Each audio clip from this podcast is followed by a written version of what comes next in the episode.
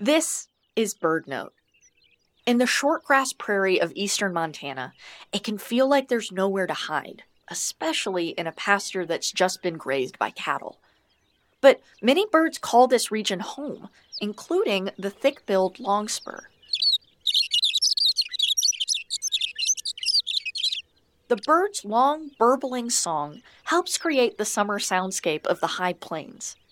Male thick-billed longspurs sing in short display flights, showing off the white undersides of their wings.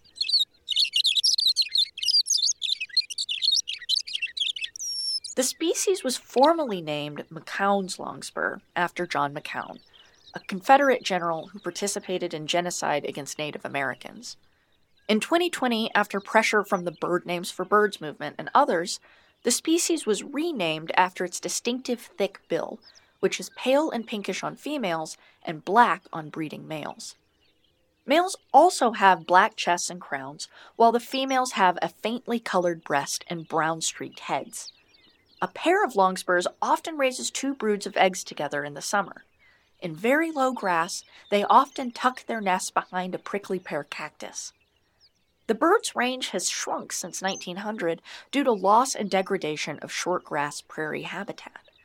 You can help protect the thick-billed longspur by supporting grassland conservation. Start at our website, bird note dot org. I'm Ariana Remmel.